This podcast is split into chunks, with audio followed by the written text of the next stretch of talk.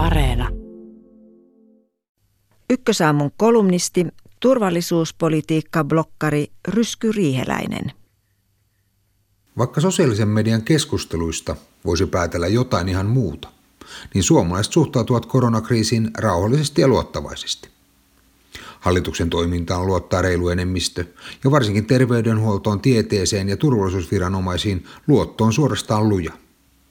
Tämä käy ilmi kansalaisten tuntoja koronakriisin alusta asti seuranneesta kansalaispulssitutkimuksesta. Kansalaispulssin mukaan 10 prosenttia suomalaisista ei aio ottaa koronarokotetta. Maailmalla halukkuus ottaa rokote on lähes kaikkialla alhaisempi. Kansalaispulssin eri kysymyksistä on löydettävissä 5-10 prosenttia ihmisistä, jotka eivät luota oikeastaan mihinkään. Ei rokotteeseen, terveydenhuoltoon, hallitukseen eikä muihin ihmisiin. Osa tämän pienen joukon edustajista myös kertoo kovin sanoin ja suureen ääneen käsityksistään, jotka kauniisti sanottuna poikkeavat valtavirrasta. Jokunen yliaktiivinen kellokas peukuttajineen luo helposti harhakuvaa, että kyseessä olisi isompikin ilmiö.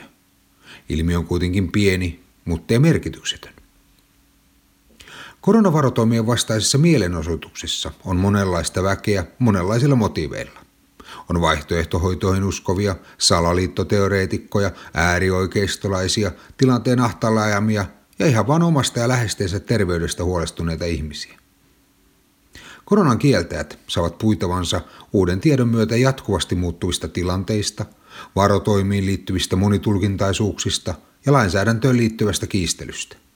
Sekä tietysti ihan puhtaasta disinformaatiosta, joka on merkittävä ongelma maailmanlaajuisesti.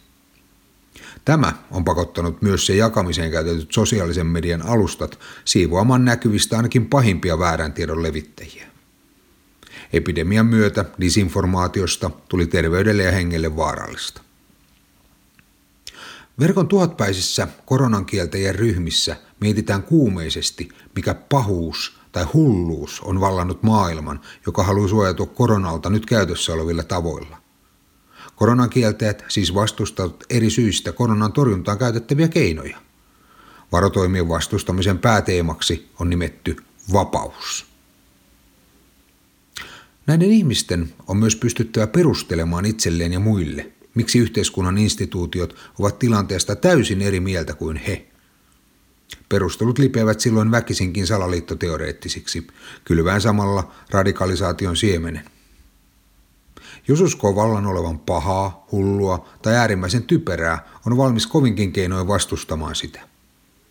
Ihminen, joka aidosti uskoo kamppailevansa vapauden puolesta, on valmis hyvin moneen. Salaliittoteoriat ovat olleet epidemioiden ikiaikaisia seuralaisia, joiden avulla on ikään kuin otettu haltuun pelottavaa tilannetta. Niiden takia on poltettu noitia, vainottu juutalaisia, tapettu kissoja ja ruoskittu itseään verille. Nyt tämä vitsaus esiintyy harhaisena salaliittoteorioina verkossa. Tilannetta halutaan käyttää myös poliittisiin tarkoitusperiin. Kansanedustaja Ano Turtiainen väittää koronan olevan petosta ja maskien kommunistien juoni ihmisten alistamiseksi. Myös juuri puoluerekisteriin taas noussut kristallipuolue kosiskelee suosiota koronan kieltäjiltä. Kaikkialla maailmassa vallitsevaa yhteiskuntajärjestystä vastustavat poliittiset voimat uusnatseista alkaen yrittävät käyttää epidemiaa lisätäkseen omaa kannatustaan. Koronan kieltäminen myös vaikeuttaa aidosti kriittisten mielipiteiden tuomista esiin. Vallankäyttöä koskeva kritiikki on elävän demokratian kannalta äärimmäisen tärkeää. Mutta jos perusteltu kritiikki hukkuu puolitotuuksien ja fiktion sekaan, ei se pääse vaikuttamaan. Pieni, mutta äänekäs osa suomalaisista siis vastustaa kiihkeästi maskeja, rokotteita ja muita varotoimia. Tulevan vuoden aikana tämän joukon kanssa syntyy lukematon määrä konflikteja kodeissa, työpaikoilla ja harrastuksissa. Taudin saa kuriin rokotuksella, tiukkaan takertuneita harha-ajatuksia ei.